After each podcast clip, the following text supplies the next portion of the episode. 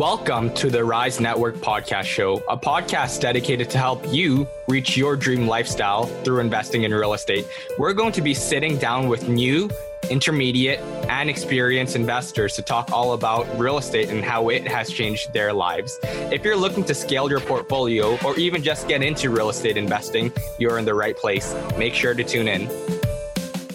Hello, everyone. You are listening to the Rise Real Estate Investing Podcast with your host, Austin Ye and Mayu. What's going on, everybody? We're finally getting this podcast back on schedule, I think. Let's not curse it too much, but also, no, no, be confident. You got to be confident with it. You got to say it with confidence so that we start doing it. what are you oh, up to, oh, man? Yeah, things are things are going well. Um, as we were talking a bit offline, I've just been taking a look still uh, on other business opportunities, other business ideas.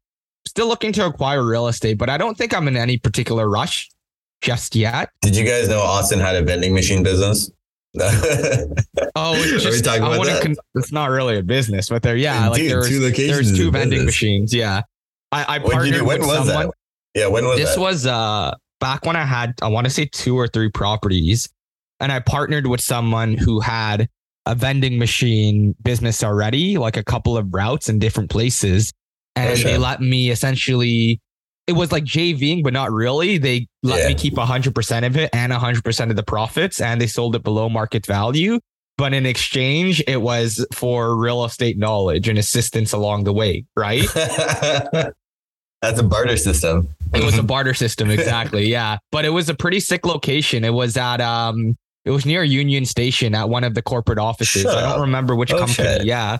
And it was about I want to say eight, I don't remember exact price, eight or nine hundred bucks each. Right. But one of the difficulties is is that you have to find someone that you really trust to go to the routes and fill up the chips, chocolates, drinks, and collect the money right? Okay. And if there's anything wrong with the machines, with some of these older non credit card tap machines, there are some things wrong with it, right? You have to send a maintenance person over to fix it. And I mean, the returns aren't fantastic. Actually, the returns are decent, but it's a lot of manual work because it's it's hard to hire out unless you really trust someone to take that money out for you right? You, you gotta have scale. Steal you probably you. have to have. You got to probably have some decent scale behind it. So what did you do? You you you went around during your lunch break and refilled these two two machines. Yeah, I did it with him for a couple of times. Like he was showing me how to go about it, and I asked him. I was like picking his brain on how he has everything set up, and he was getting his parents or like one of his relatives that he's really close with to do it. And I was like, okay, like that's probably not very repeatable for me. Mm. And um, I don't know, I didn't really trust anyone to. I didn't trust anyone because it's all cash. So you don't know who's going to be stealing from you or who's not going to be. Yeah. So I just decided to abandon it because I would also have to grow up very aggressively to make yeah. any meaningful sort of cash flow because the cash flow isn't great. It's probably about 25, 50 bucks a month because you oh, have to do shit. cost of goods. You have to pay yeah. for gas when you drive. You got to go pick up the food, and it's it's a yeah, lot, right? Mm. Unless you have like a storage. Unless you scale. Unless you scale fast. Exactly. Exactly. And even then, when you scale fast, like there's a lot of problems that you have. Like the labor problem is the hardest part that you have to solve for. And it just for me, what did you do with it? You like, give it back to the guy. Yeah, yeah. I just gave it back, and then he gave me the refund on it. but he ended up getting a property so that was cool. Like he he ended up benefiting from it. I benefited from it too because I realized that it was low downside, right? Like I basically just sold it back. yeah, yeah. I made away with my money. Um, and that was that. But yeah, no, I'm not looking to get into businesses like that. More so like something that's more easily scalable on the online space would be ideal. Doesn't necessarily have to be though. But yeah, that's kind yeah, of what I'm gonna, looking at. You gonna join Hustlers Academy or what? Join what? Who? Who's Academy? Hustlers Academy. Hustlers Academy? Isn't that guy done? I, I, swear that website got pulled down. Oh yeah, I think it did, still. yeah, yeah, we should have him on our podcast. No, I'm joking. I don't think he'll ever want to jump on anyways. Um, but yeah, that's everything going on in mine. I've been looking at Airbnb arbitrage. There's, I know I'm rambling, but one last thing I wanted to point out. At least the market I'm looking at at the moment, and you were looking at this too, Mayu, like the amount of listings have gone up exponentially. I want to say in one month, it's probably increased. It looks like by a hundred or 200 listings. And prior to that, it'd go up by like maybe two, three, four, five a month maximum. Yeah. So it's been increasing exponentially. And we notice that occupancy rates across all percentiles have been decreasing and average daily rates across all percentiles, at least for the last three or four months when the boom of listings came up, have been decreasing as well. So I, I don't know if this is going to be a trend because uh, it's only been a couple of months, but um, obviously for me, that's kind of there, there's a lot of uncertainty there to enter the space, seeing that right, at least for this particular market. Yeah, it's fair. I'm um, I don't know if I told you this before, but I was looking at doing a a JV deal where I was just going to be the capital partner with another wholesaler. And then he, like that wholesaler just went, Hey, I just want, I'd rather just sell it. And he already had an offer at that time. So I was like, all right, cool, whatever. You can sell it to that guy. That guy was willing to pay way more. And then it, it kind of fell off. I guess something happened with that potential buyer. And so then I just went, Hey man, like, would you just sell it to me? And, and then he's like, yeah, like I'll sell it to you. So then I have an offer out and I think it'll be accepted today. And now I'm the, I'm the active partner and I brought in a capital partner. It's kind of weird how I switched that up, but that's going to go on Airbnb. But the entire conversation with the capital partner was, hey man, like like this is now like cottage country. Like ARV is like this huge fucking range, right? One one end we like leave a net investment of like forty thousand. The other end we have like positive like return beyond like what we put into it of fifty thousand. I'm like, but there's no like perfect comp for this shit because like every single house is like completely different lots, completely different finishes, completely different sizes. So I don't know. So we'll see what happens with that. And I ultimately just told him we're also going to be in the short term rental market, which in a recession is going to be, it's discretionary, right? It's not long term rentals where people need housing. This is now disposable income, right? So we're potentially going into recessionary times, but I was like, you know what? We have enough buffer that like it's okay, even if we don't make like real cash flow for a little bit, like we pull out our capital and we just kind of keep a good reserve. So we'll see. That one should get accepted, I think, later today. And then um, yeah, I've also got another the, the offer from last week. Wait, what was the assignment fee on that? If you don't mind me asking, just out of curiosity. I'll, I'll disclose next week because I, if, I want if everything it, If it ends up going through, yeah, yeah, yeah, yeah fair yeah, enough, fair enough. um, and then the offer from last week, I think I'll know as of Monday if I get that or not because it was uh, a seven day irrevocable period. And then that was the one that my mortgage client actually called me about yesterday. And he was just like, "Yo, my, you like I'm looking at this property, like blah, blah. blah. We were just like talking about random shit. I'm like, yo, this like sounds very like like what are the chances that like we're actually talking about the same property? I'm like, yo, is it like this this address? And he's like, yeah. And I'm like, fuck. Like I already know about it, but what's fucked is my mortgage client was trying to get bank financing on it. And as soon as he told me the address, I was like, nah, man, like it's not gonna happen. There's like so much shit wrong with the house, and like one of the yeah. units aren't even livable, and like it's a really fucked up house. So we'll see. If both of us are still competing against each other on Monday, I'm gonna Mm-hmm. I'm, gonna, I'm, gonna, give him a side call and we're gonna sort this out because I'm not trying to bid each other up. yeah, you gotta just let him know. Like that's at least that's the the benefit of him uh, working with you. I know like he's competing against you, but I mean, you also told him, hey, if the plan is a lender, don't even bid on this property. Yeah, yeah. it's one of those properties because like no one ever thinks about this, but when something has like like one of the units in the back is really fucked up, right? Um, three units, so uh, technically one is not li- livable and like you might still be fine with that but then there's also like significant like water damage which right now if you walk through the house there's no water damage because it's been dry for like the last like one or two weeks right? But there, like the listing says water damage. So it's like, okay, maybe we can get that removed. Oh yeah, it. the bank is gonna see that, and they might yeah. Like, uh-uh. yeah, so maybe you get it removed, and then maybe you get an appraiser that goes into the house, and then if that if it rained that like week, right, then there's gonna be, and it's like so obvious that there was water damage, it's like ridiculous. Yeah. So I don't know. Yeah. We'll see what happens with that, but that's. Uh, those are two things that I'm working on my end, and obviously the mortgage business. Um, it's interesting every time there's, there's an interest rate hike, we do a kind of an influx of business, and then we kind of chill out the week after. But people seem to be looking to refinance. People seem to be looking to buy properties.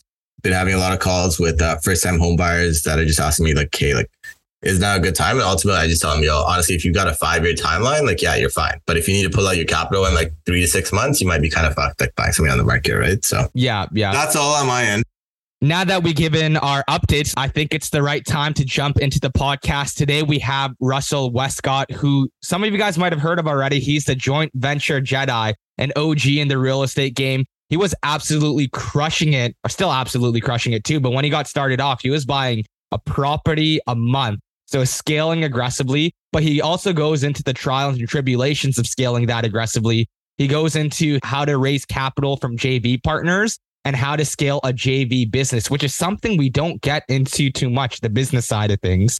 So this is a very interesting episode. If you guys are even thinking about raising capital, you cannot miss this out.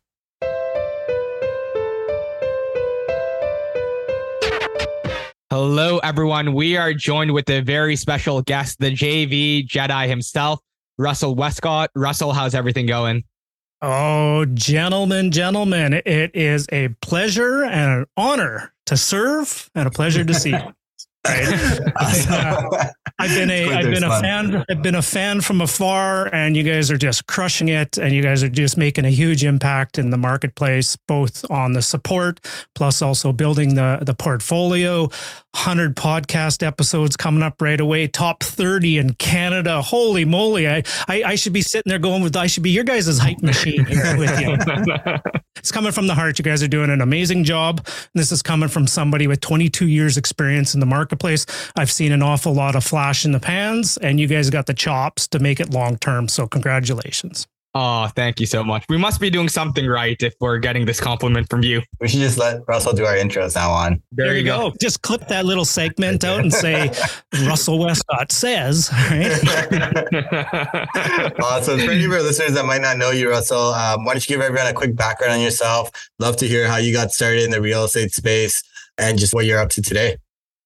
Well, obviously, if you're watching the video, you can tell that I'm I'm I'm tall and and uh, dark complexion and a full head of hair and and I've got every silver spoon ever given to me in this world and and I'm I'm a trust fund baby and I, I should be going into Canadian politics or something. So that's uh, a wrap. But, we'll just yeah. stop the podcast there. right there. But the reality is, is uh, you know what? I, I'm just um, I'm a simple guy from small town Saskatchewan originally. I live out on the coast of British Columbia right now. I live in a suburb of Vancouver. It's no different. The market out here is very similar to the market that you guys are in as well. I made a decision a while ago to invest my capital outside of this market because it just didn't make sense to me. I'm a, an author, I'm a podcaster, I'm a YouTuber, and if you ask my wife, I'm a hell of a good guy. you wrote the book on real estate joint ventures, right? Yeah, that and uh, I co-authored a book called 97 Tips for Canadian Real Estate Investors, and I also co-authored the book on raising capital through joint venture partnerships as well. Well, I wonder what we're going to talk about today. well, we're going to talk about we're going to talk about hockey. We're going to talk about the weather, and we're going to talk about uh, about politics. Is that what? there you go. no, we're not going to talk about interest rates, and we're not going to talk about building a portfolio. We're not going to talk any of those things, right? Mm-mm.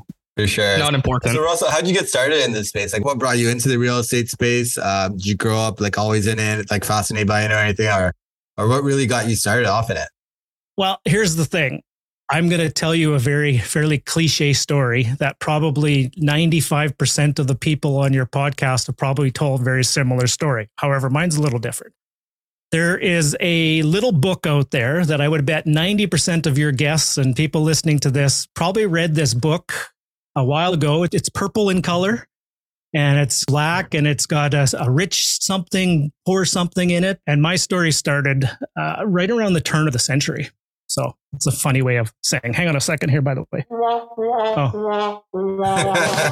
I, I, come with my own sound effects, by the way. so it, I really started, it was right around the year 2000. I had one of those midlife crises. Um, I had one of those birthdays that ended with a zero in it and um, I turned 30 in the year 2000. And I had a good job. I had, you know, was all the makings of successful career. Had a fast car. Had an SVT Cobra convertible. You know, flying down the road, wind flipping through my fingertips. You know. but here's the thing: is I was maybe going fast, but the ladder was leaned up against the wrong wall. And at that time, I was renting a basement suite with a roommate. And I was feeling a little disillusioned at age 30 that I just really hadn't made much of myself up to that time. And where does any young man go in their 30s to get advice from the sage wisdom of Oprah? So I watched an episode of Oprah, and Robert Kiyosaki was on that program, and he talked about this thing called uh, passive income, the cash flow quadrants, rich dad, poor dad. Read that book, devoured it, played the games, went to the meetings, went to the conferences, and slowly, once I made the decision I was going to get into real estate, which resonated for me. Now, remember, I also grew up in a trailer park where I grew up in small town Saskatchewan. I was renting a basement suite. I had never bought a property in my life. I had no rights to get into real estate, but something just really clicked for me with real estate. I dove in with both feet. There was a time of year for like five years, I was buying a property a month for five years plus. You know, fast forward now, you know, 20 some odd years later, I've authored books. I've helped coach people. I inspire others. I keep building my portfolio. I'm in a process now of starting to pay off some of those properties and snowballing them off.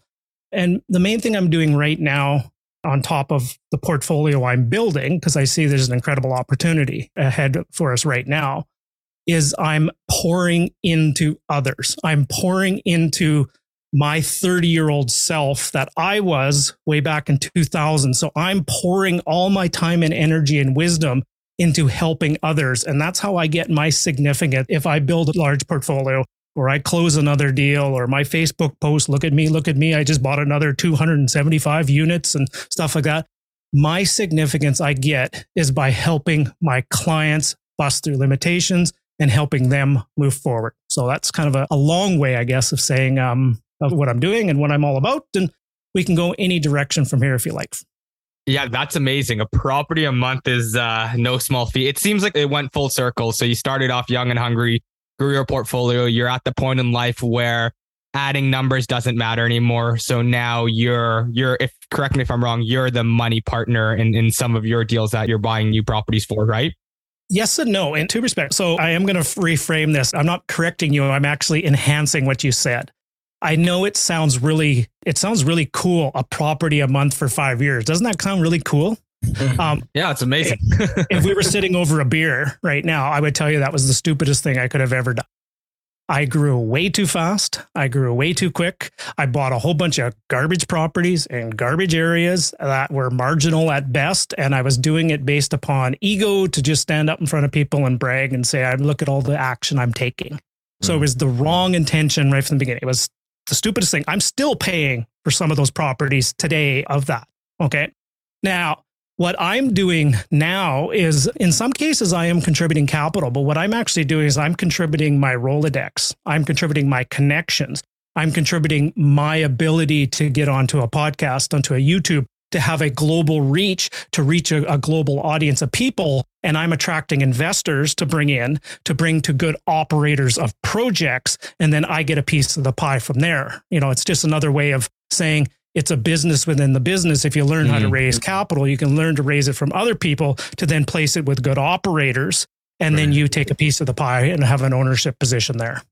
Yeah, yeah. So I'm curious. I know you said know, early stages and maybe your growth was not the best rate of growth to be sustainable or something like that as well, right? But I think myself and Austin are privileged in right now, everyone loves real estate. It's kind of the sexy word on the street, right? You can raise capital a little bit easier.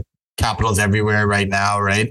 So it wasn't the same challenge, right? For sure. I'm curious, you know, how you went about raising capital back then, because I think a lot of like history is the best indicator, right? And it's the best lesson. And I think a lot of the same systems that you did back then are a lot of systems that people can do now and should be doing now, even though we have social media.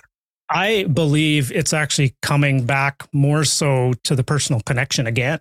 The day, in my personal opinion, the days of just never ever seeing the person you're going to be investing with is dangerous and over. You need to have a personal connection with that person. You need to be able to go and break bread. You need to have, I'll give you an example. One of my joint venture partners, and this was pre social media world. Uh, we met literally for like a year. Every Sunday, we'd meet and talk and go through things to the point where my wife and I earned a picture on the family wall. You know, when you go into everybody's house, they have a family wall, like the kids and stuff like that. Korean and I earned a picture on the family wall. Right. What an and achievement. I, yeah, exactly. So I think we're going to get back to that mm. thing again. And quick side story here. I was just at a networking event this past weekend and I'm very um, introverted. This is difficult. This is something I have to really prep myself and get up for. I'm not a very extroverted person to be able to do this. Now, some people saying, Russ, I don't believe you. You've done 1,200 public stage presentations. You've presented in front of 1,500 plus people. But trust me when I say I'm extremely introverted. So the story was I was at this networking event this past weekend and I was so awkward. I like an introvert having two years of non-practice of, of networking with real life human beings i'm standing there in this room and i'm going oh i had to force myself to put on the networking cape to go out and talk to people because I felt so awkward and just so out of practice. that I just, it was just one of those things I just need to exercise those muscles again. And I think that's going to happen across this country as we start getting out in real life again, meeting people again. It's going to be those people that have the real life human connection and the relationship that will prosper going forward. Mm-hmm, mm-hmm. That's so true. Me and Austin talk about it quite a bit where we go to networking events and every time before you walk in that door, you're probably like five minutes away from the networking place and you're like, ah shit, like why am I going here? Do I really have to go here? I really don't want to do this, right? And then you go in and like an hour into your conversation, you're like, ah, oh, this is pretty dope, right? But it's kind of that lead up into it, right? So I guess early on, a lot of your JV partners were personal connections and individuals that you knew within your existing network. And I guess how have you seen things change? Because you coach a lot of people on raising capital, which I think a lot of our guests are very into as well and curious about as well. And I know we briefly touched on this, but how do you see the raising capital, the, the world, how has it changed recently since you did it and so on? Well, here, here's the thing: is the platforms have maybe have shifted. The mechanics are very similar. Okay, or or maybe another way of saying is the fundamentals are the same. The fundamentals are that you develop yourself, you develop an amazing person, you show up with a lot of passion, enthusiasm, you show up with a lot of energy, you show up as an expert in something, and you do big shit. Right? You take action. You don't just talk about it; you actually do it. Okay. Now, don't get me wrong. I'm not sitting there saying that you have to buy hundreds of properties off of that. You could just sit there and go to all the conferences, meet all the people, connect with it, do your own podcast, learn this stuff, right? That, that's doing epic stuff, epic shit. Okay. So you, you do it and then you document the journey and you tell others about the path you're on, the journey you're taking, the connections you're making, the things you're learning. And most importantly, out of all of those things, is you become a solution provider to help others prosper alongside you. Okay. You're taking the time to develop a skill set. You're taking the time to connect with the right people and you're being a solution provider to people that are not taking those actions. Now, I'll give you a real life example and I'll, go back to an early story. Early story, one of my original first joint venture partners. And I'll give you the context. Remember, basement suite renter, never bought a property in my life. And I'm here to talk to a guy that owned, bought three properties in his life. We worked together. We did a lot of hiking together. And during those long four hour hikes, we would sit there and we'd have lots of life conversations. And I was just kept telling him about, I was flying off to Edmonton. I met with this person. I met with this team member. I met with this mortgage broker. I'm analyzing properties. I analyzed this one, this one, this one, this one. I hadn't bought anything yet. And I never portrayed that I did. And I just kept sharing with them all the stuff I was doing and the properties I'm doing. And holy moly, look at this, look at this fundamental, look at this stat, look at this information. And I just kept sharing it with this person just on our long hikes.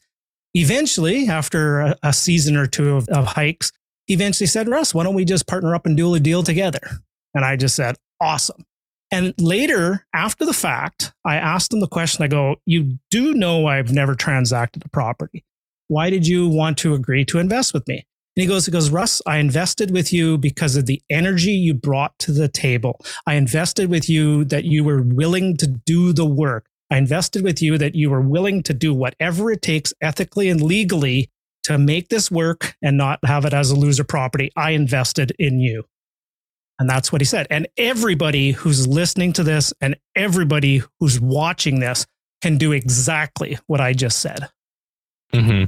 Yeah, I think that makes a lot of sense. Like even if you look at Shark Tank, for example, um, Kevin O'Leary and all of the other sharks always say, look, the business idea, whether it's good or bad, oh, not if it's bad, but even if it's an average business idea, they invest in the entrepreneur, right? The energy, the passion, dedication they have to their craft. So kind of expanding on that. So one of the things that you mentioned was to document your journey along the way. And that's definitely how I got started as well. I've noticed that a lot of investors are doing the same. So now it appears, at least from the outside in, kind of a crowded marketplace of everyone wanting to raise capital, everyone documenting their journey, everyone posting the similar or same sort of content. How do you stand out in this current market environment uh, when trying to raise capital and promote yourself? Yeah, great question. So, a couple things is number one, your journey, or actually, there might be three things I'm going to talk about number one is your journey is your journey and nobody else is on the same journey. So there is nobody else doing the same journey as you're on. So you are completely unique in your journey of what you share. Okay. Number two is it comes down to what I believe is the intention that you have behind it. Okay. The intention you have behind it is some people are sitting there with the intention of sharing their journey with the thing of just doing it on a not an underhanded way, but not on a, genuine, authentic way to raise money from other people, right? And some people are actually doing this, sharing of their journey, and they've only maybe done one or two properties. And now they're starting to pontificate and they're starting to teach people and they're starting to go, you know, I've done a flip and now I know everything about it. I'm hosting my own meetups and I'm going to teach mm. everybody about what I know about flipping. And, and geez, you've done one, right? Or two. That's, that's number two. Number three of what I teach people to do and what I share with people is document your journey from a standpoint of the good, the bad, the ugly, the authentic what you're learning, what actions you're taking for you to do that epic shit. Okay. What actions you're taking and on how you're connecting the dots. Not that you're teaching everybody or pontificating. You're just sharing what you've learned, what's worked for you, the landmines you've stepped on, the dog poo that you, you know, you stepped on at the same time, the mistakes that you've made, and then just authentically share with the intention to inspire others with no gain whatsoever. Mm-hmm. Yeah, so it sounds like the last one is really providing value with no real ask, right? And the first one, it's on, or maybe it was the second one there, but it sounded like the first two were really just documenting your journey, sharing what you know, and and I guess just trying to like you're, you're, you're ultimately saying be personable, right? Be yeah. approachable. Something that you touched on earlier, which was just the concept of doing epic shit, right? Which really just means it is whatever is epic for you, right? And I think a lot of people struggle with not having content to share on social media, which you won't have if you're not doing anything. Right. Cause I tell some people that I talk to as well, like if you're at a networking event, you're here, just share it. Right. And the simplest is, um, just share conversations you had. Like I honestly, we could take an entire podcast of just this week alone, and we're only recording this on a Tuesday. Mm-hmm. Of the conversations I've had with people about how I've helped people get unstuck with just different things. And we can just have conversations about that just sharing how you've helped others, sharing things that you've learned yourself, and just sharing the things you're thinking about at the same time. I'm I'm not asking for any capital from anybody. I'm sharing knowledge, mm-hmm. I'm sharing information, and I'm sharing inspiration. Hmm. Hmm. Yeah, I think that makes a lot of sense. Um, a lot of people get it with the intention of obviously raising capital and so they can be impatient. They're not in it for the long haul. So I see a lot of people post consistently for three months, but sometimes it's a month, one year process till you build that trust with someone and then tell someone wants to invest with you. Kind of moving on from that, I wanted to hear your my, thoughts my on longest. My longest cycle was four years with one person. Four years from start from first wow. connection who's somebody who I knew and over time over time they just kept they weren't ready they weren't ready they kept looking in they kept connecting kept look, looking in and then eventually it was 4 years later when they pulled the trigger do you have like a database of people that you contact like kind of as leads and then you'll follow up every every couple of months with them or a year or so yeah so we're going to get really deep into the weeds here. Are you guys okay if I over deliver today? 100%. Love it. That's fine. What, I was what, a terrible, what a terrible question. No, Russell, please hide all the information. Hold it all back. You nurtured a relationship for four years. And I'm sitting here going, sometimes I can't even get back to people within like a day to like my text messages. I'm wondering how the hell you did that. well, you just never know. There's a lot of people looking in all the time right? You just never know, even though they might not be engaging or responding they just keep looking in and they just want to make sure that you've got the chops. Maybe they want to make sure that you've made the mistakes, right? And most most times it's just they're not ready yet. They're, so you just nurture them. Succinctly answer your question. I often look at the difference between an amateur and a professional in the realm of capital raising is somebody who has a database and somebody who does not have a database of names. Okay. Now, my database of people on my email list is an asset to me. No different than 123 45th Avenue in downtown my house. It is an asset to me. The connections that I have with the people. Now, don't get me wrong, I don't treat them like, you know, I don't abuse it. I provide good value. I provide more than weekly. I provide a podcast on Tuesday and a YouTube video on Thursday. I provide minimum two free content pieces to my email list every single week. Okay. Now, and my goal is, and that's actually my goal that I have is to grow that database because if I know that I'm helping more people the more people I help, the more problems I solve, the more problems I solve, the greater the opportunity that I can build wealth to share with others, to hire more people, to buy more properties, to do things like that. So, my goal is that I have a metric on growing the database. That's as much of a metric that I measure as how many properties and how many offers I write. Yeah, I think that's actually very interesting. I'm thinking about it from a wholesaling perspective. Uh, from our wholesaling business, one of our metric is is to track the people on our buyers list, our, our email list, right? Because the bigger you grow that, the more likely someone's going to convert over into an opportunity to do business with in the future, right? Yep. So it's no different from the JV business side of things, adding value, staying in touch, and growing a larger email list. It just makes it also easier to stay in touch with people, to have them like actually register on your email list consensually because that means they're actually taking a look at your content, right? Like they actually engage with your content.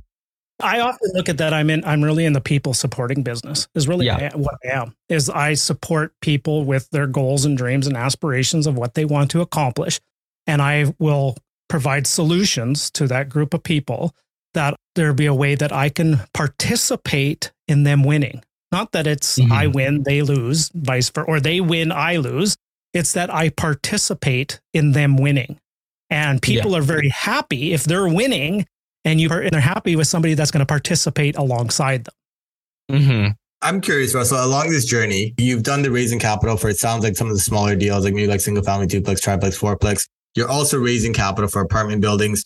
Did you find there was a significant shift in the type of investor or the type of partner that was acting on these deals? Or is it kind of the people that you started off with earlier naturally as they get more capital, they will naturally evolve into this bigger asset class. Like, how did you kind of do that switch? Literally, it comes down to it, eh, eh, that's just part of the qualification conversations that I have with people.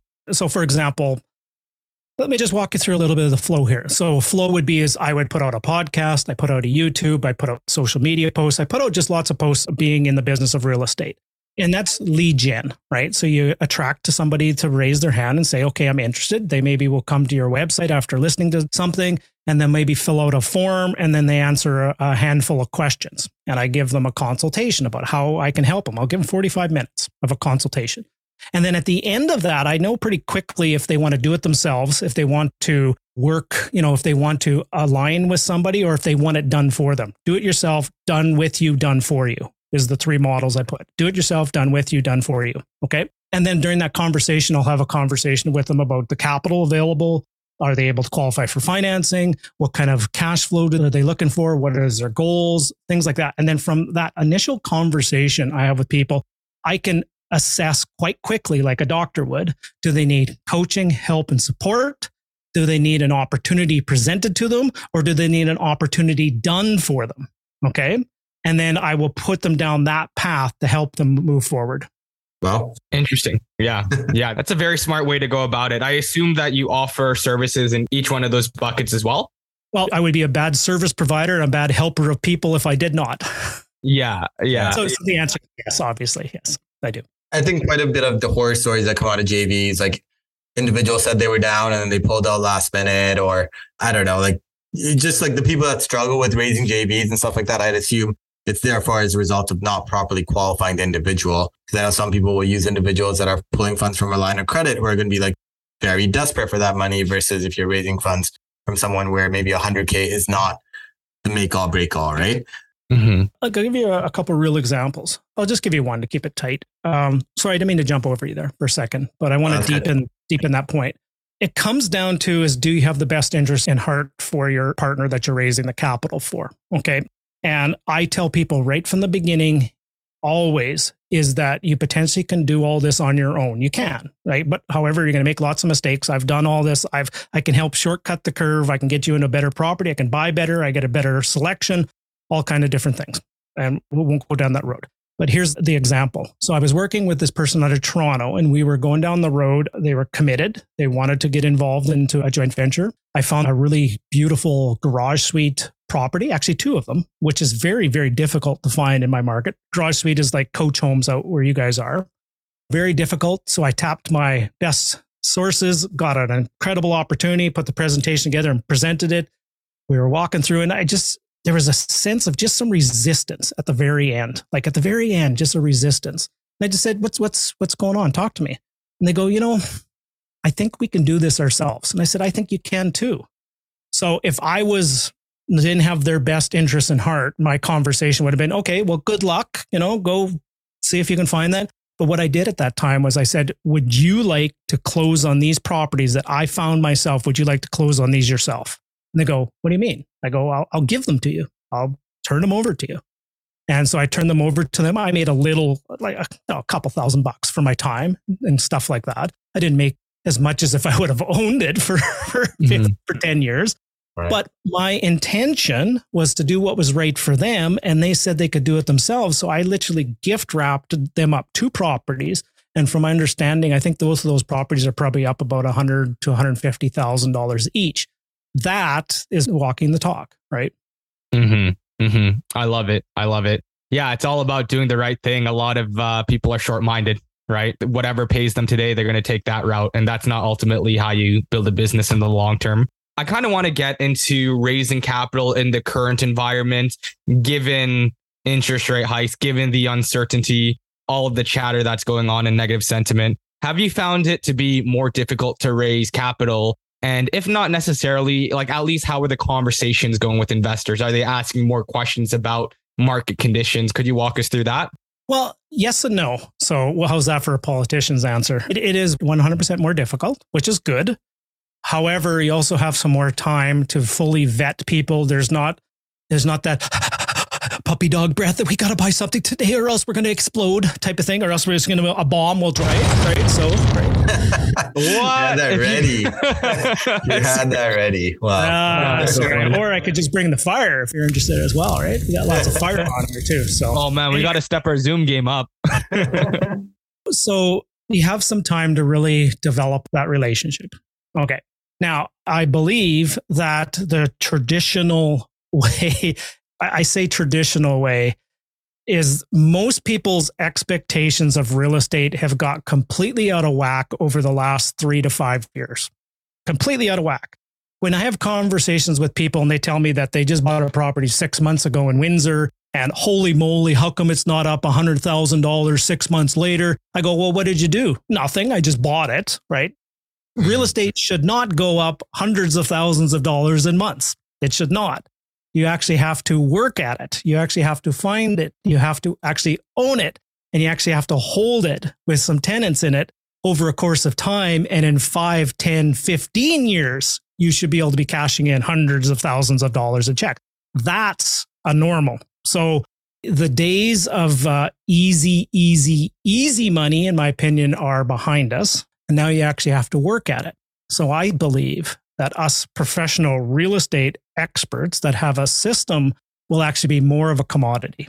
Okay. I'll give you one example, just something I'm building out right now because of interest rates have gone up. Okay. Interest rates have risen. There's a group of people that maybe a year ago pre qualified for a property at one and a half, 2%. We're pre buying a house.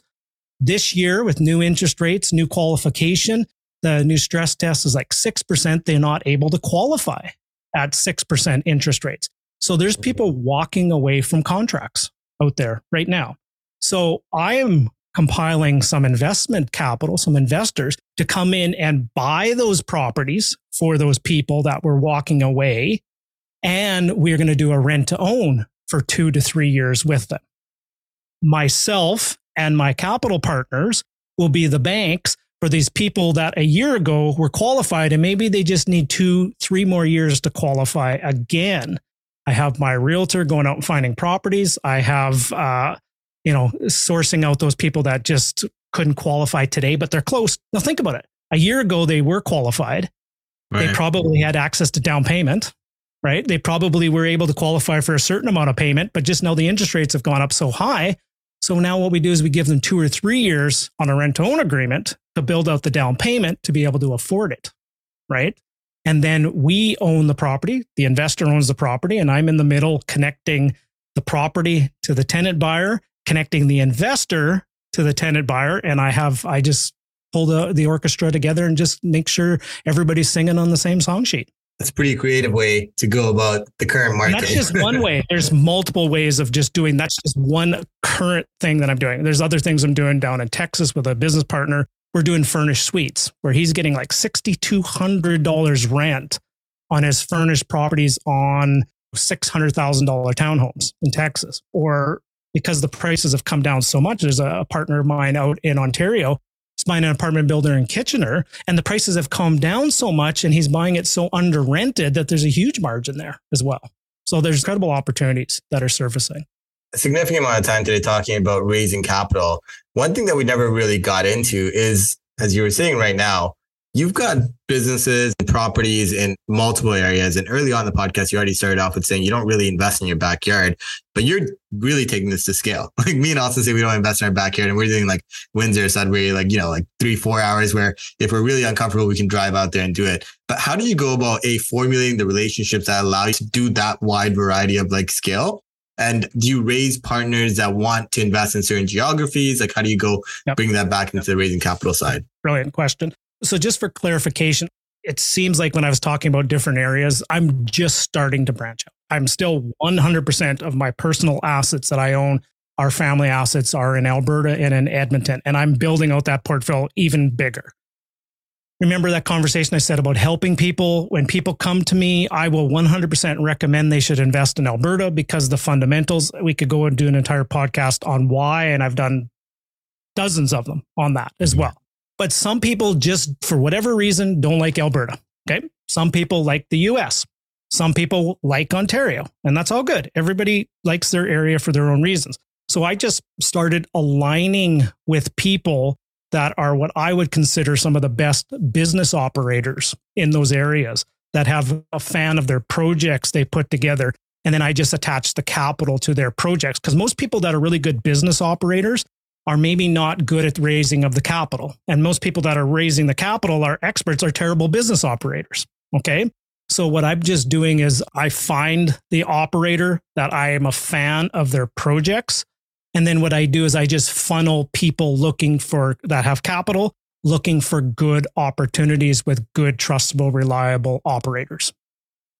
So if I had to go and be the operator in Texas and the operator in Kitchener, I would not be able to do it. I just can't because I would not put my investment capital at risk because I'm not an expert in those areas at the moment. So what I do is I find people I'm a fan of, fan of their business model, a fan of what they're doing, fan of their track record, and then that's where I place the capital like that.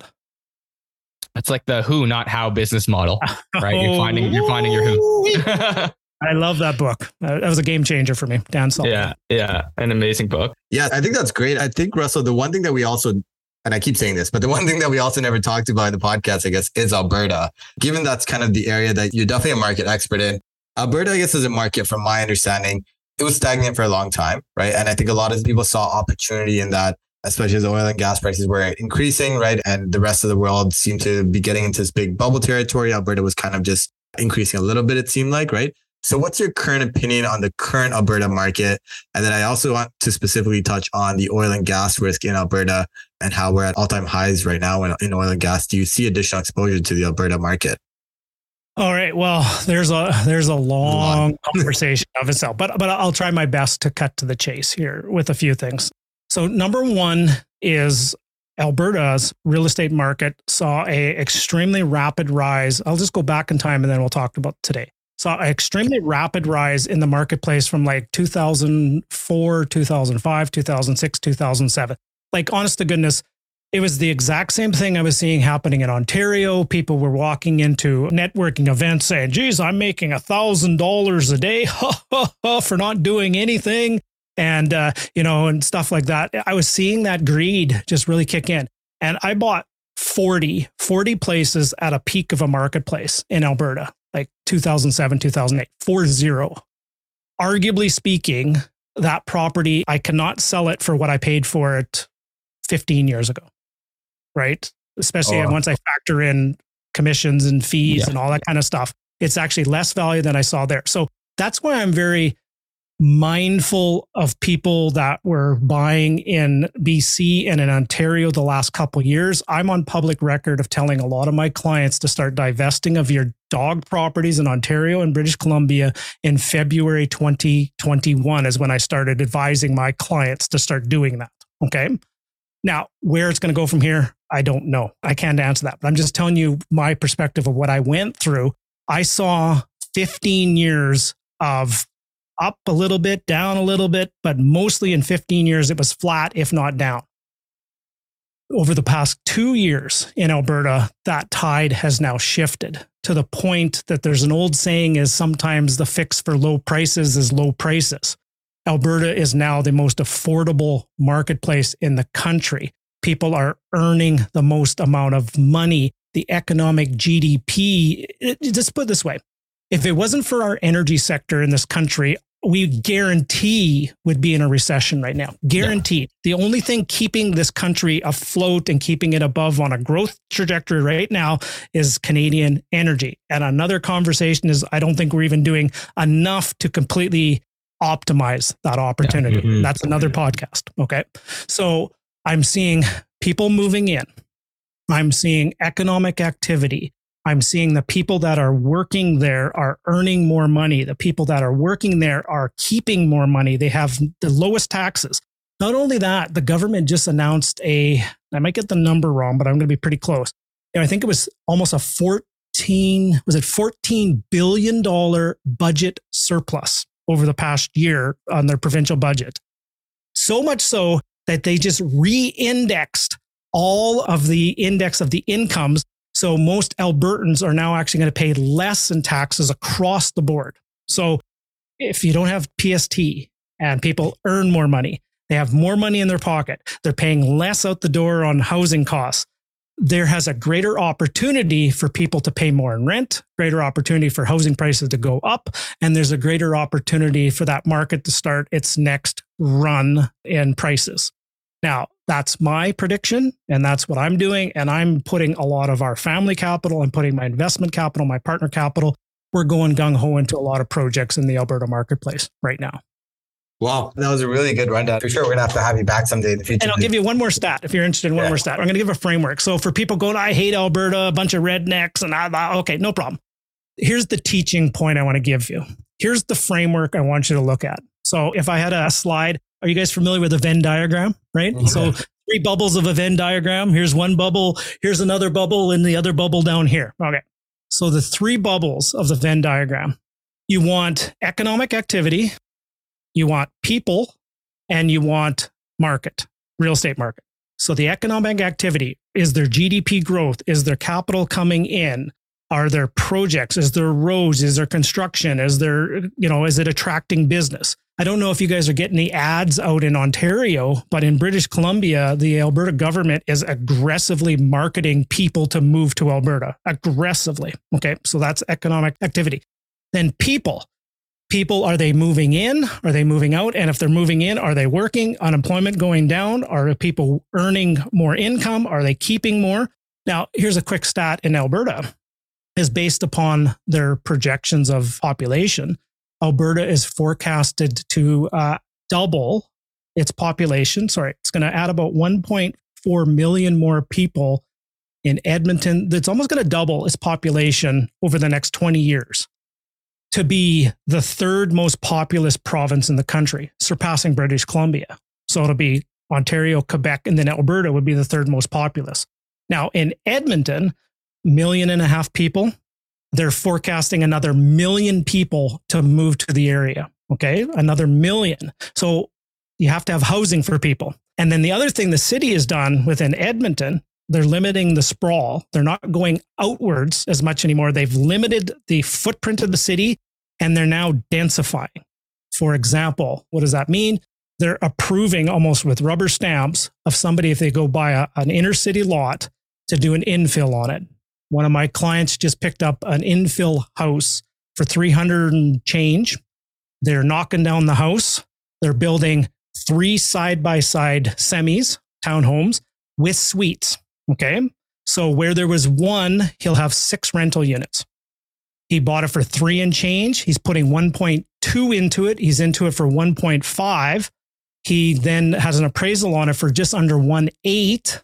Okay, so he builds a couple hundred thousand dollars equity from the beginning, and that's going to rent for just under twelve thousand dollars a month. And if he wanted to, which he chose not to, he could have put three rental units above the detached garage in the back. So he actually could have had a nine plex where there was one property before. So those kind of opportunities and those numbers. Now think about that. He's into it for 1.5 million and he has six rental units. The one thing I want to ask you before we move on to the two questions um, Alberta, heavy exposure to oil and gas, oil and gas all time high right now do you see a significant risk? Obviously, there's a little bit of risk, but do you see a significant risk? And, and I'll give you an example. I have, a, I have a property in a gold mining town in Ontario, and gold prices are great. So I'm I'm good. I'm not too concerned, right? But how do we know gold prices in 10, 15 years will be as high as they are right now, right? So oil and gas obviously a little bit different from gold, right? But how do you kind of address and mitigate that risk?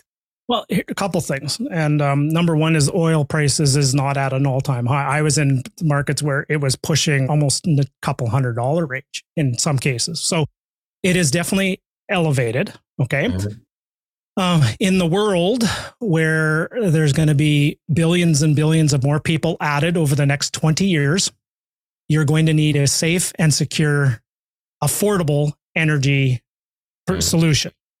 Canadian energy, in my personal opinion, is one of the best opportunities that are out there. So that's number one is it, it ain't going anywhere no time soon.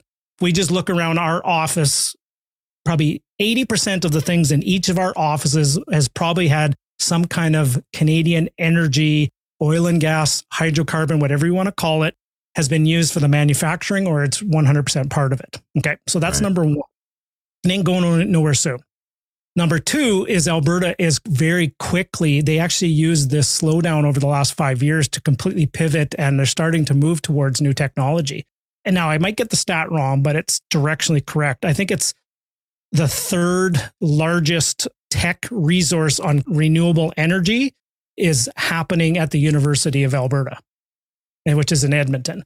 So a lot of companies are very quickly investing capital in third in the world. Sorry, or is it third? Third in, in the world. Yeah. Oh wow! For resource centers. Now I could get if if. Uh, you know, I should have probably had that there, but I, I remember something of that. It shocked me that the research that they're doing there.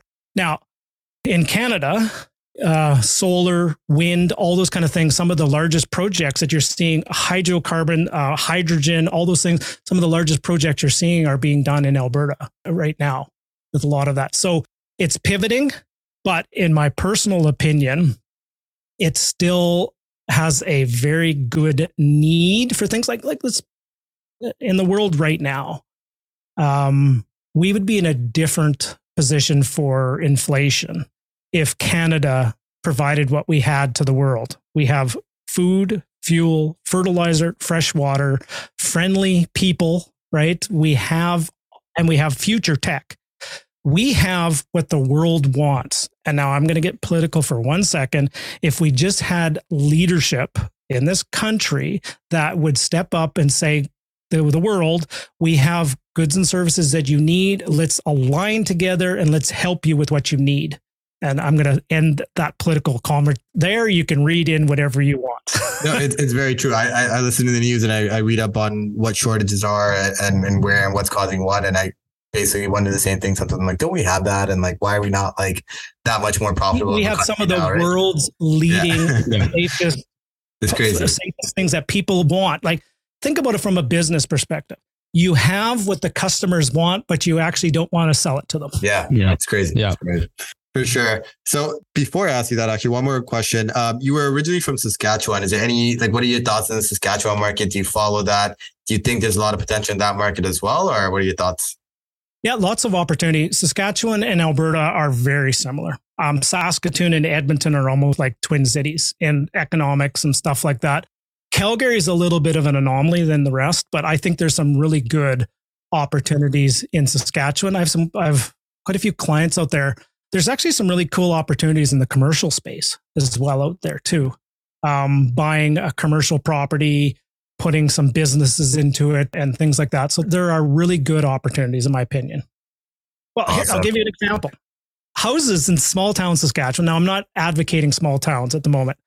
In some markets in Saskatchewan, the houses are selling for less than replacement value.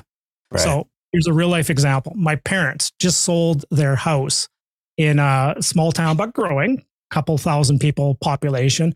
They just sold on an 8,000 square foot lot, a 3,000 square foot two story, beautiful home. They just sold it for $180,000. And I was talking to my builder contacts and they say, yeah, probably it cost $90,000 in lumber just to build that. Right. right? Like just imagine a, a, house like that. I know where I live on that large of a lot and that size of a house, I, that property is almost $2 million where I live. Mm-hmm. Right. Very mm-hmm. interesting. I think this is a great episode. At this point in the podcast, we like to ask our guests two questions. The first is where do you see yourself five years from now with regards to your business, real estate? What are the overarching goals here? Well, I, I actually have a so remember so I'm going to tie this full circle to my original story. Remember the year 2000, turned 30, uh, had a crisis of life at that time, saw Oprah, and I had I set a new goal. I just actually had one of those birthdays, and it was at 2020. I had my 50th birthday, and I had one of those moments, another birthday that ended with zero, and I was looking myself in the mirror, and I had not accomplished enough, in my personal opinion. So I set a new goal at that time. And the goal I set at that time was to help 1 million, 1 million real estate investors with the tools and resources to help you buy one more property. Now, what does one more property mean to each of us? One more property is a totally different connotation for each person, but one more property, if you buy the right property in the right area, can be life changing. So, my goal is to help inspire a million people with the tools and resources to buy one more property. So where I'm going to be in five years, hopefully I'm going to be a 20% or 25% of that way to that goal, right? I guess I'd be 30% of that goal, right? So yeah. I'm, uh, I have no idea how I'm going to do it. All I just know when I set that goal, it scared the crap out of me. And, but at the same time, it scared the crap out of me. And the hairs on the back of my neck also stood up. I knew that I was on to something and I'm going to do whatever I can to try to get there the nuance is you said 1 million and in five years 30% it's interesting to see that you're kind of projecting exponential growth right like some people would go 100k a year right and your approach is much more logical as well to assume well my approach is actually i'm going to do set the base myself and then i'm going to inspire other leaders to uh, okay. get involved mm. in the mm. mission themselves so that there'll be an army of us all on the same mission together go on the same path Awesome. All right. Perfect. The second question is for a newer investor in today's market. What's the main risk? What do you see them doing wrong? Any, any kind of feedback that you give from your conversations with newer investors? Yeah. No. Okay. Now I could go many different directions here, but I'm going to give you some advice that I wish I had when I got started. Okay. Here's the advice I wish that I had when I got started. The three pillars of real estate are what you buy, where you buy, and who you rent to. Okay, those are the three most important things in real estate what you buy, where you buy, and who you rent to. The most important of those three, in my personal opinion, is who you rent to. Okay.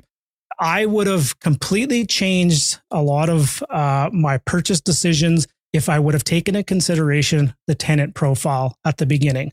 Most people, if you're buying buy and hold rental properties, have no idea their tenant profile and what they're trying to do is they're trying to match wrong tenant profile with wrong property in wrong area.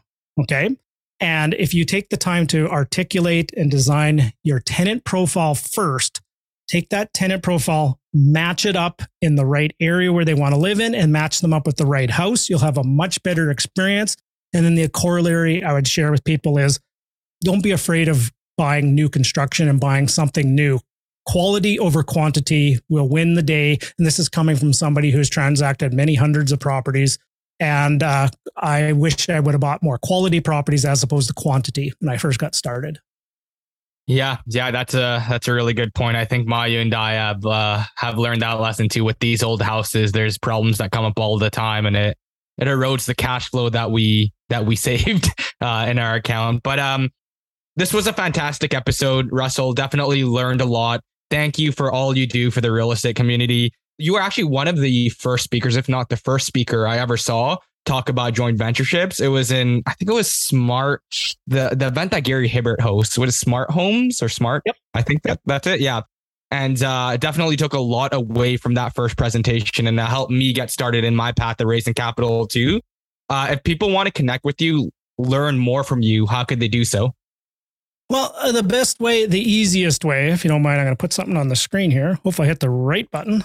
So, the simplest way that I would highly encourage is if you can spell my name correctly, you can find everything about me. All my channels, my Facebook, my Instagram, my YouTubes, everything revolved around my name, even to the point of where my podcast is my name as well. So, I don't know if that's the right method to go, but I'll tell you, if you can spell my name, you can find me.